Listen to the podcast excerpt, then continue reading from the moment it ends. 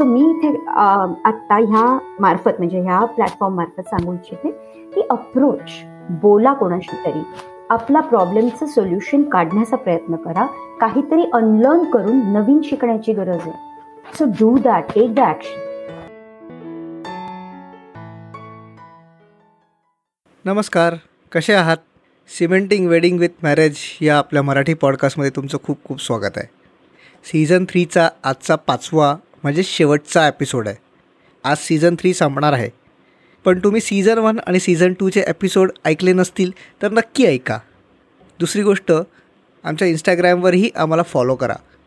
Instagram handles या एपिसोडच्या show नोट्समध्ये आम्ही दिलेले आहेत. लीनाताई तुमच्यासाठी खास एक ऑफर घेऊन आलेली आहे. एक पंधरा मिनटाचा फ्री लिस्निंग कॉल ती आपल्या श्रोत्यांसाठी ऑफर करते आहे. त्याच्यासाठी तिच्या इंस्टाग्रामवर तिला डायरेक्ट मेसेज करून सिमेंटिंग वेडिंग विथ मॅरेज असा रेफरन्स दिलात तर तुम्हाला कॉन्टॅक्ट करता येईल. या मध्यंतरीच्या काळात दोन खूप छान गोष्टी झालेल्या आहेत. एक म्हणजे मला नेक्स्ट बिग क्रिएटर अवॉर्ड दोन हजार बावीस यात ऑडिओ कॅटेगरीमधला प्रथम पुरस्कार प्रथम पारितोषिक मला मिळालेलं आहे. आणि दुसरं लीनाताईचं लीना परांजपे यांचं दुसरं पुस्तकही लॉन्च झालेलं आहे. त्याची लिंकही आम्ही खाली देतो आहे. सो ऐकत रहा आणि नक्की शेअर करा. थँक्यू मित्रांनो आता आपण ऐकणार आहोत एक ऑडिओ क्लिप ही क्लिप लीना परांजपे आणि त्यांच्या क्लायंटमध्ये झालेल्या एका संभाषणामधली आहे. ही क्लिप त्या क्लायंटची आयडेंटिटी न सांगता आणि त्यांच्या परवानगीनी आपण इथे टाकतोय. ती क्लिप ऐकल्यावरती त्या खऱ्याखुऱ्या केसवर आपण आज गप्पा करणार आहोत. Now you said you have been married last five years. You have one year old son. Um, are you financially independent? I was financially independent, but due to lockdown, I have to close my clinic. Got it. Are you a doctor? I am a cosmetologist. Cosmetologist. Great. Yeah. And is your husband also financially independent? Yeah, he's independent. Correct, correct. So after your marriage, did you start, did you enter the nuclear family or the joint family? It was a joint family. Okay. And how many members were there? There were five members. I mean, his brother, sister, and his Uh, parents. it's, it's like parents, mom, dad, me, my husband, and his sister used to be like every day she used to come and go, come and go. Past four months, we were staying in different house, and his, my in-laws were staying in. Okay. And you both were staying in. We have Correct. uh, Correct. rented a house. So from past like one month, he was very nice with me. Mhm. Then it was like again is like की प्रिया आज मला ऑफिसला late होणार आहे मी घरी late येणार आहे करून तर तो मला बोलायचा की मी ऑफिस मधून लेट येणार आहे तर मी माझ्या घरी जाणार आहे करून then I and baby to stay alone Okay. Then uh, from when he used to go there na three or four days he used to stay there only he used to not inform me anything Okay. then i used to ask him why are you not informing me Okay. what is the reason Correct. then again for 15 days he went there and he stayed with his family Okay. I used to not give me any call, nothing. I used to only call him. Okay.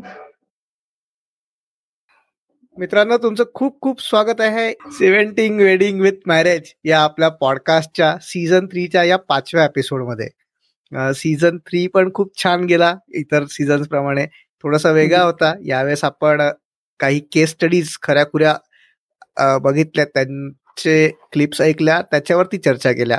आणि हे सगळे clips ज्या ऐकल्या त्या लीनाताईचे क्लायंट्सच होते. आणि त्यांच्याबरोबरचं झालं. तर थोडंसं संभाषणातल्या थोडंसं क्लिप आपण ऐकून त्याच्याबद्दल काय प्रॉब्लेम्स होते ते बघितलं. हाय लीनाताई.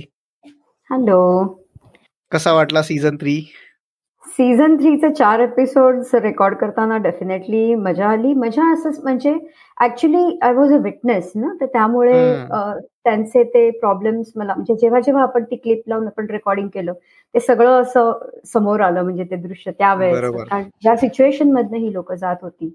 आणि त्याच्यातनं. हे लोक कशा प्रकारे बाहेर आली किंवा काही सोल्युशन त्यांनी काढलं म्हणजे.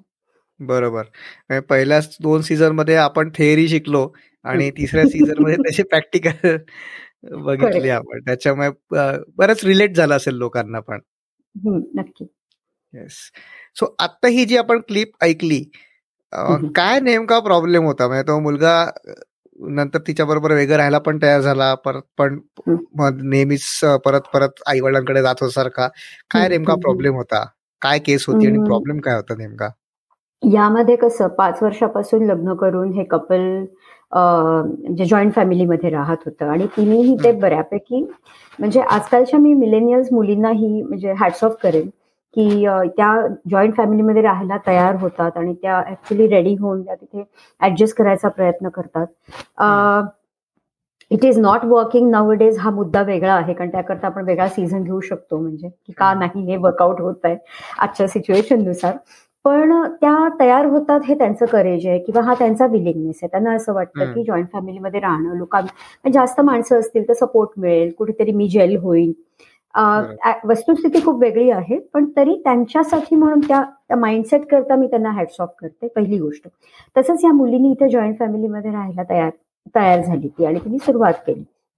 जसं ती त्याच्यामध्ये मेन्शन करते की तिची नणन जी आहे म्हणजे त्याची बहीण ती सारखी रोज अपडाऊन करायची आणि सो समहाव कुठेतरी ते घरामध्ये तिला खटकत होतं. म्हणजे असं नाही की उगीच अगेन्स्ट जायचं म्हणून पण मे बी तिचा इंटरफिअरन्स जास्त होता सिस्टर इन लॉचा म्हणजे तिच्या नंडेचा सो हे सगळं होऊनही आता लास्ट चार महिन्यापासून ह्यांनी सेपरेट राहायचा निर्णय घेतला आणि मग हे चार महिन्यापासून वेगळे राहतात. आणि तरीही तिला हा एक इश्यू आला जिथे ती डोळ्यातनं तिच्या पाणी आलं बोलता बोलता की असं होत आहे की तो तरीही तो तीन तीन चार चार दिवस जातो आणि तो म्हणजे तिथेच राहतो आई वडिलांकडे मला इथे खूप प्रकर्षाने मेन्शन करावं लागेल की कोणत्याही गोष्टीमध्ये आपण कितीही फोर्स जरी केला ना तरी तो फोर्स अनविलिंगनेस मध्ये जातो. आणि इथे असं झालेलं की ह्या मुलाला बरोबर राहताना संसार करायला सुरुवात केली सगळं केलं पण मी परत परत जे सांगते कनेक्टिव्हिटी कनेक्शन डीपर अंडरस्टँडिंग आणि ऍक्सेप्टन्स हे या दोघांमध्ये पाच वर्षात निर्माण झालंच नसल्यामुळे त्यांच्यामध्ये ती इंटिमसी नव्हती. मी इमोशनल इंटिमसी बद्दल म्हणते सो ते इंटिमसी किंवा ते डीपर त्या व्हॅल्यूज त्यांच्या मॅच नस न झाल्यामुळे किंवा प्रायोरिटी सेट नस न झाल्यामुळे कनेक्शन आणि अंडरस्टँडिंग नसल्यामुळे तो त्याच्या आईवडिलांशी जोडलेला राहिला. याचा अर्थ त्यांनी तिथून तोडायला हवं होतं का नातं आणि हिच्याशी जोडायला हवं होतं असं माझं म्हणणं नाहीये. पण आई वडिलांबरोबर थोडासा पॉज घेऊन या नात्याला जस्टिस देण्यासाठी त्यांनी हिच्याबरोबर कनेक्शन बिल्ड करायला इन्व्हेस्टमेंट करायला हवी होती. नात्यामध्ये तुमच्या भावनांची इन्व्हेस्टमेंट लागते डेफिनेटली आणि कमिटमेंट लागते. हे त्याच्या एकट्याची चूक आहे किंवा तिची चूक आहे असं नाही. दोघांची चूक झाली की कुठेतरी ती कमिटमेंट कमी पडली कनेक्शन नाही झालं आणि तो त्याच्या आई वडिलांशी जोडलेला राहिला. म्हणून प्रॅक्टिकली जरी तो तिच्याबरोबर राहायला आला. She spend all these years बघ नचिकेत म्हणजे पाच वर्षापासून राहतायत पण एवढे वर्ष ती तिथे ऍडजस्ट करून राहिली जॉईंट फॅमिलीमध्ये आणि आता कुठेतरी तोही रेडी झाला चल बाबा मी पण राहायला तयार आहे. पण हे चल बाबा मी राहायला तयार आहे तो प्रॅक्टिकली तो तिच्यापासून दूर म्हणजे त्याच्या आई वडिलांच्या घरातनं बाहेर पडला आणि हिच्याबरोबर राहत असेल तरी मेंटली तो तिथेच राहिला ना रे. तो मेंटली आणि इमोशनली त्याच्या आई वडिलांशीच कनेक्टेड राहिला इतका की ह्या नात्यामध्ये त्याचं कनेक्शन कमी पडलं. व्हॉट वॉज इम्पॉर्टंट इज जसं त्यांनी हिच्याबरोबर नातं घट्ट करण्याचा प्रयत्न केला असता किंवा कनेक्शन बिल्ड केलं असतं कुठेतरी इमोशनली दोघं एकमेकांसाठी डीपर अंडरस्टँडिंगमध्ये आले असते तर तो हेही नातं आणि आई वडिलांबरोबरचं नातं बॅलन्स करू शकला असता. जेणेकरून जरी राहत असेल हिच्याबरोबर तरी सॅटर्डे संडेला आई वडिलांकडे जाऊन येणं किंवा दिवसातनं एकदा फोन करणं. So that can would have been maintained I mean by him पण ते तसं नाही झालं. नाही तू हा जो मुद्दा सांगतेस तो अगेन खूपदा रिपीट झाला असेल कदाचित पण खूप महत्त्वाचा आहे म्हणून परत एकदा विचारतो की हे जे होत आहे की त्याला का बरं गिल्ट आहे? की म्हणजे सेपरेट होण्याचा वेगळं राहण्याचा निर्णय घेतल्यावरही ही गिल्ट आहे का त्याच्या मनात? की आपण आई वडिलांपासून वेगळे राहतोय? आणि हा मेंटल मेंटली तो तिकडेच आहे त्याच घरात आहे. ह्याचं पण काय कारण असू शकतं? परत एकदा आपल्याला असं हा विचार करावा लागेल की तो त्याच्या आई वडिलांबरोबर गेली तीस पस्तीस बत्तीस वर्ष जे काही त्याचं वय आहे तेवढी वर्ष त्याचं नातं घट्ट झालेलं आहे लक्षात घे. पण नातं घट्ट करायला तेवढ्या वर्षांची इन्व्हेस्टमेंट आहे. व्हेअर ॲज इथे पहिले आता ह्या पाच वर्षामध्ये चार वर्ष ही तिथे राहिली आहे म्हणजे ऍडजस्टमेंट करून राहिली आहे. त्यांचं नातंही कुठेतरी बिल्ड झालं तिला एक मुलगा आहे. सो मला असं म्हणायचं फिजिकल लेवलला तुमचं नातं झालं. पण इमोशनल लेवलला कुठेतरी तुम्ही एकमेकांच्या हृदयामध्ये जागा प्रकर्षाने बनवायला हवी होती. जी एफर्ट्सनी नाही झाली. त्यामुळे होतंय असं की गिल्टपेक्षा सुद्धा ना तो गिल्ट नाहीये किंवा हिलाही ते गिल्ट नाहीये की ती तिथे राहिली आणि तिने मग माता चार महिन्यांपासून ते वेगळे राहतात. पण कनेक्शनच नाहीये. त्याच्यामुळे माझा तू आणि तुझी मी नाहीये तर मी तुझ्यासाठी ऍडजस्टमेंट का करू? असं होत आहे त्यामुळे मी आलो खरा तुझ्यासाठी. पण माझं मन नाही ना लागत आहे. माझं मनच नाही लागत आहे. इथे मला तिथे कम्फर्टेबल वाटतं. कारण तू इथे कंप्लेंट करतेस इरिटेट करतेस प्रॉब्लेम्सबद्दल बोलतेस. So again I would say language एकमेक पार्टनरची लँग्वेज एकमेकांची लँग्वेज समजणं गरजेचं आहे. जर तिने ती समजली असती चार महिन्याच्या ह्या पिरियडमध्ये. जेव्हा तो सेपरेट खरोखर राहायला आला होता तर ती त्याच्याबरोबर कंप्लेंट झोनपेक्षा ना तिने ते नातं बिल्डअप करायचा. भले लेट का होईना पण प्रयत्न केला असता. आणि एक्झॅक्टली हे सगळं म्हणजे कॉल नंतर हे सगळं झालं पण. He was not completely aware of it की अरे हे काय आहे म्हणजे? आणि तो actually he was running away from the irritation म्हणून तो आई वडिलांच्या तिथे सेफ जागेमध्ये जाऊन बसायचा की तिथे कोणी कटकट करणार नाहीये मला. पण running away from the problems आणि हा एक प्रकारचा हे आहे आणि ऑफकोर्स मॅक्झिमम लोकांचं असं म्हणेल की फेस करायला पाहिजे प्रॉब्लेमला आणि बोलून सॉल्व्ह केलं पाहिजे. पण अगेन इथे लँग्वेजमध्ये येते की ज्या प्रकारे कम्युनिकेशन होत आहे तेच समजा व्यवस्थित नसेल. तर मग हे ह्या- याचं सोल्युशन कुठे आहे? कारण आता आपण डेफिनेटली अवेअरनेस लोकांमध्ये हळूहळू क्रिएट होत असेल की वेगवेगळ्या प्रकारच्या लँग्वेज असतात. पण solution at a basic level काय आहे याचं? ह्याचं अगदी सिंपल सोल्युशन आहे. सर्वात पहिली गोष्ट दोनच लँग्वेज असतात पार्टनरमध्ये. एक इमोशनल असते आणि एक प्रॅक्टिकल असते. ह्याचा डिटेल व्हिडिओ युट्यूब चॅनलवरती माझ्या लॅक ऑफ कनेक्टिव्हिटी अंडर ह्या टॅगमध्ये मी एक्सप्लेन केलेला आहे. सो व्ह्युअर्स लिसनर्स जे आहेत त्यांनी तिथे जाऊन नक्की तो ऐकावा. म्हणजे तुम्हाला ऑन युअर ओन तुम्ही प्रयत्न करायला सुरुवात कराल की कारण काय होतंय की जरी तू ट्रान्सपरंट असलास किंवा असलीस आणि. जरी तुझा अप्रोच हा डायरेक्ट असला तरी तो समोरच्याच्या भाषेमधनं नसल्यामुळे तो माणूस तुझी भाषा म्हणजे तुझा अप्रोच त्याच्यापर्यंत पोहोचतच नाही. सो आज माझे शब्द त्याला ब्लंट वाटू शकतात जर का. तो इमोशनल असेल तर त्याला माझे शब्द ब्लंट वाटू शकतात आणि ती कनेक्टिव्हिटीज नाही वाटणार तो तुझं ऐकेलच का ना. So always direct approach transparency हे वर्क नाही करत. ह्याचा अर्थ खोटं बोलायचं आहे का? अजिबात नाही. पण ह्याचा अर्थ थोडासा वेगळा सटल अप्रोच कुठेतरी घ्यायला लागेल. कुठेतरी भाषेमध्ये मृदुता आणावी लागेल. कुठेतरी. शब्द बदलावे लागतील. कॉन्शियसली वेगळे शब्द वापरावे लागतील. जेणेकरून त्या व्यक्तीपर्यंत ते तुझं इंटेन्शन हम्म. आणि हे इंटेन्शन पोचल्यानंतरच तो विश्वास निर्माण होईल आणि मग ती व्यक्ती किंवा म्हणजे तुझा पार्टनर तो किंवा ती कोणी असो तुझं ऐकायला सुरुवात करेल. It is a very important part की तो माझं का ऐकेल ती माझं का ऐकेल हा मुद्दा खूप. इम्पॉर्टंट आहे हम्म. तुमच्या बोलण्यामध्ये कुठेतरी तुमच्या अप्रोचमध्ये कुठेतरी हे म्हणजे कॉन्शियसली तुम्हाला हे एफर्ट्स टाकावे लागतील शब्द नीट वापरायचे. आणि इथे इगो आणून नाही चालणार की मीच का? तुम्ही जर. ऐकताय आता हा पॉडकास्ट जर तुमच्या म्हणजे कॉन्शियसनेस मध्ये तुम्हाला हे कळतंय की अरे खरंच की बरोबर बोलते लीना. तर. Just take the action for this go on my YouTube channel lack of कनेक्टिव्हिटीचा video ऐका. त्यातलं नॉलेज घ्या इमोशनल आणि प्रॅक्टिकल मी दोन्ही त्याच्यामध्ये डिस्क्राईब केलेलं आहे. आणि त्यातनं स्वतःहून एफर्ट्स करा. Otherwise I mean like you have to take the grip on your relationship if you want to resolve this असं मला वाटतं. सो रनिंग हवे हा ह्याच्यातला मार्ग नसणारच म्हणजे. बरोबर. सो इंटेन्शन आपलं समोरच्याला कळत नाही. समोरचा माणूस कटकट करतोय किंवा ऐकून घेत नाहीये याचा अर्थ त्याचं आपलं इंटेन्शनच त्याला कळत नाहीये.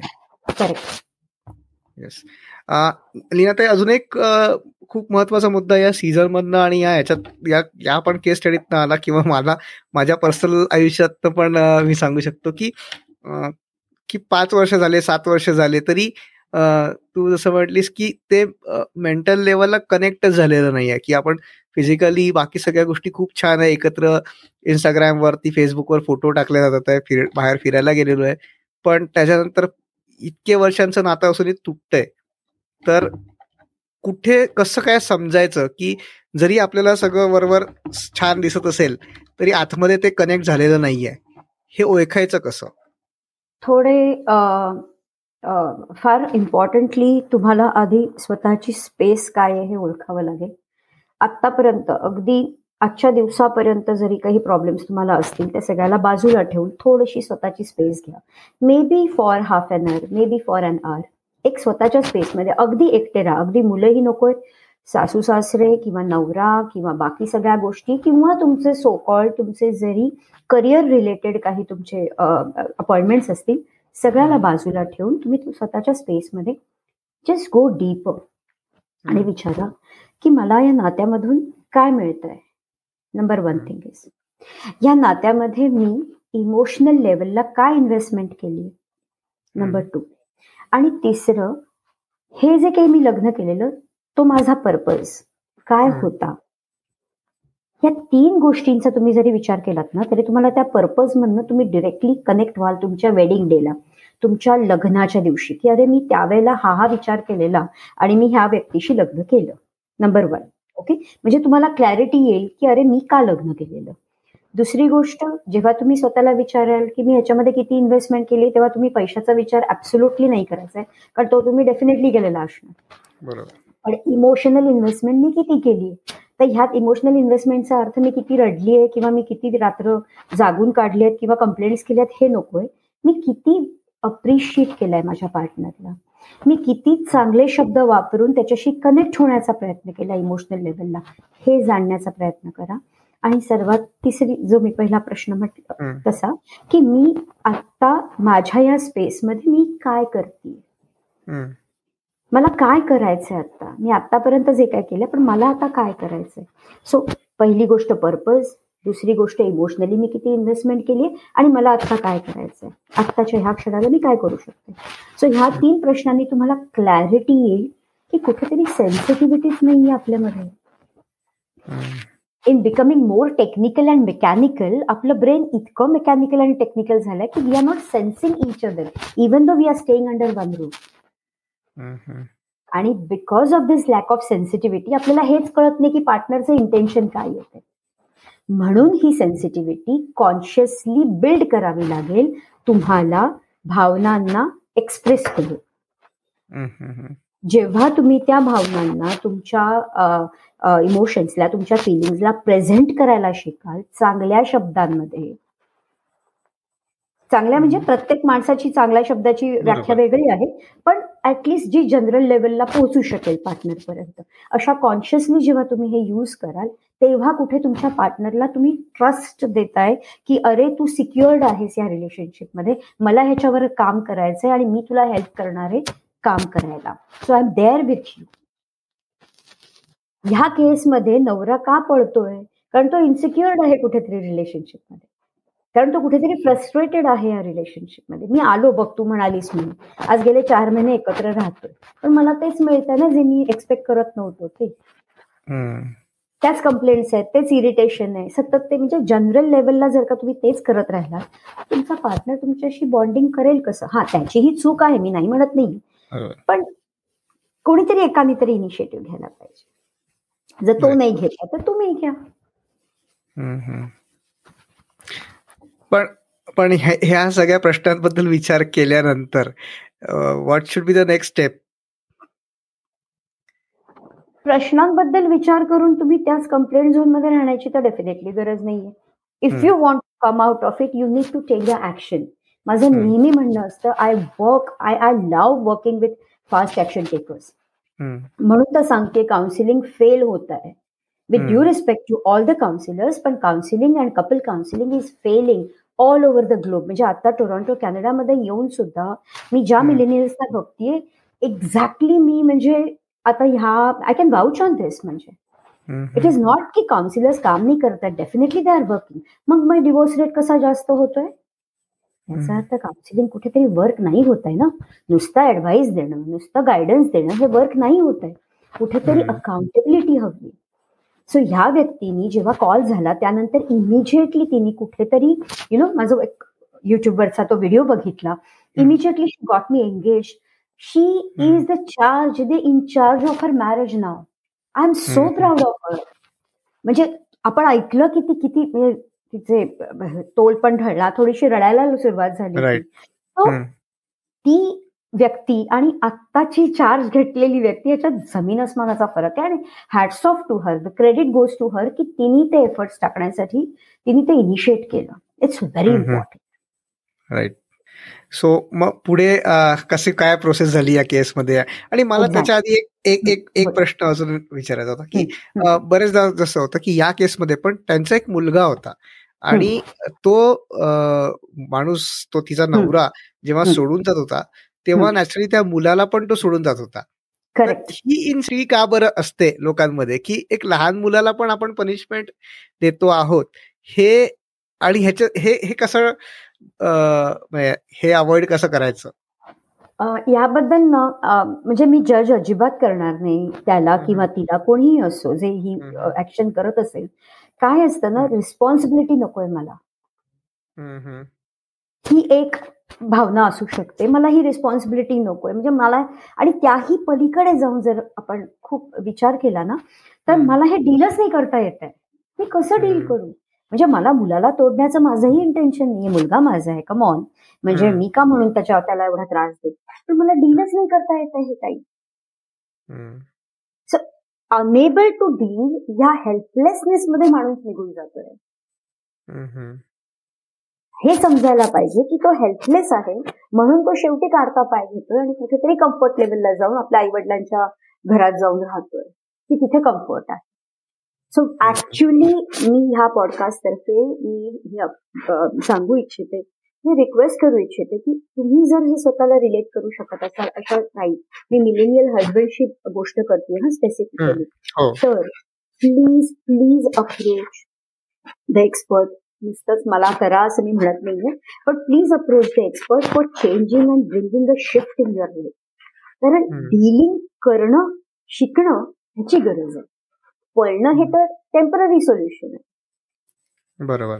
आणि डिवोर्सला आपण डिफॉल्ट ऑप्शन नाही ना म्हणू शकत. कारण त्यांनी आपण सगळंच तोडतोय इट्स सो इझी डिफॉल्ट डिवोर्सची प्रोसेस कठीण आहे पण it is uneasy you know solution so मी आता ह्या ह्याच्या मार्फत म्हणजे ह्या प्लॅटफॉर्म मार्फत सांगू इच्छिते की अप्रोच बोला कोणाशी तरी.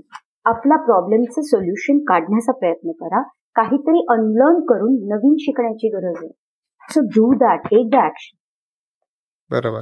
आणि ते ते करण्यासाठी तू आपल्या प्रेक्ष आपल्या श्रोत्यांना काहीतरी गिफ्ट एक एक संधी घेऊन आलेली आहेस. ती काय आहे?